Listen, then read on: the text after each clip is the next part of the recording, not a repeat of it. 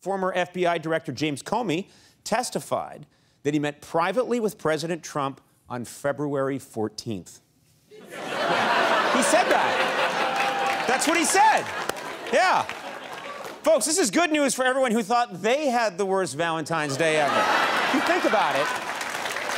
Yeah. Just can you imagine Comey coming in?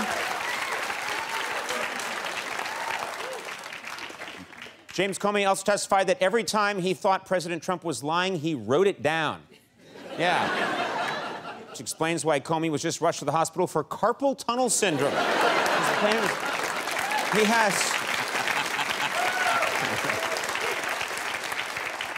This is a part I thought was interesting. Today, during the televised hearing, Senator Dianne Feinstein told Comey, You're big, you're strong.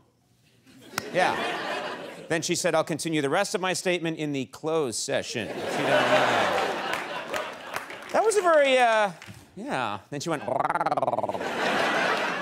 I made that up. Uh, today, House Speaker Paul Ryan defended Donald Trump's behavior, saying the president's new at this. Ryan said, and by this I mean following the law.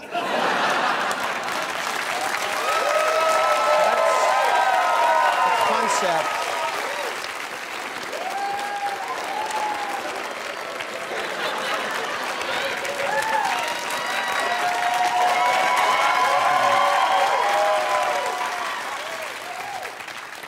Good news, Melania Trump. Melania Trump is finally set to move into the White House next week. Yeah.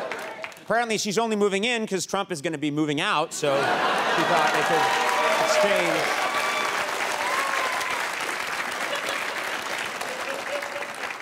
You're gonna love it.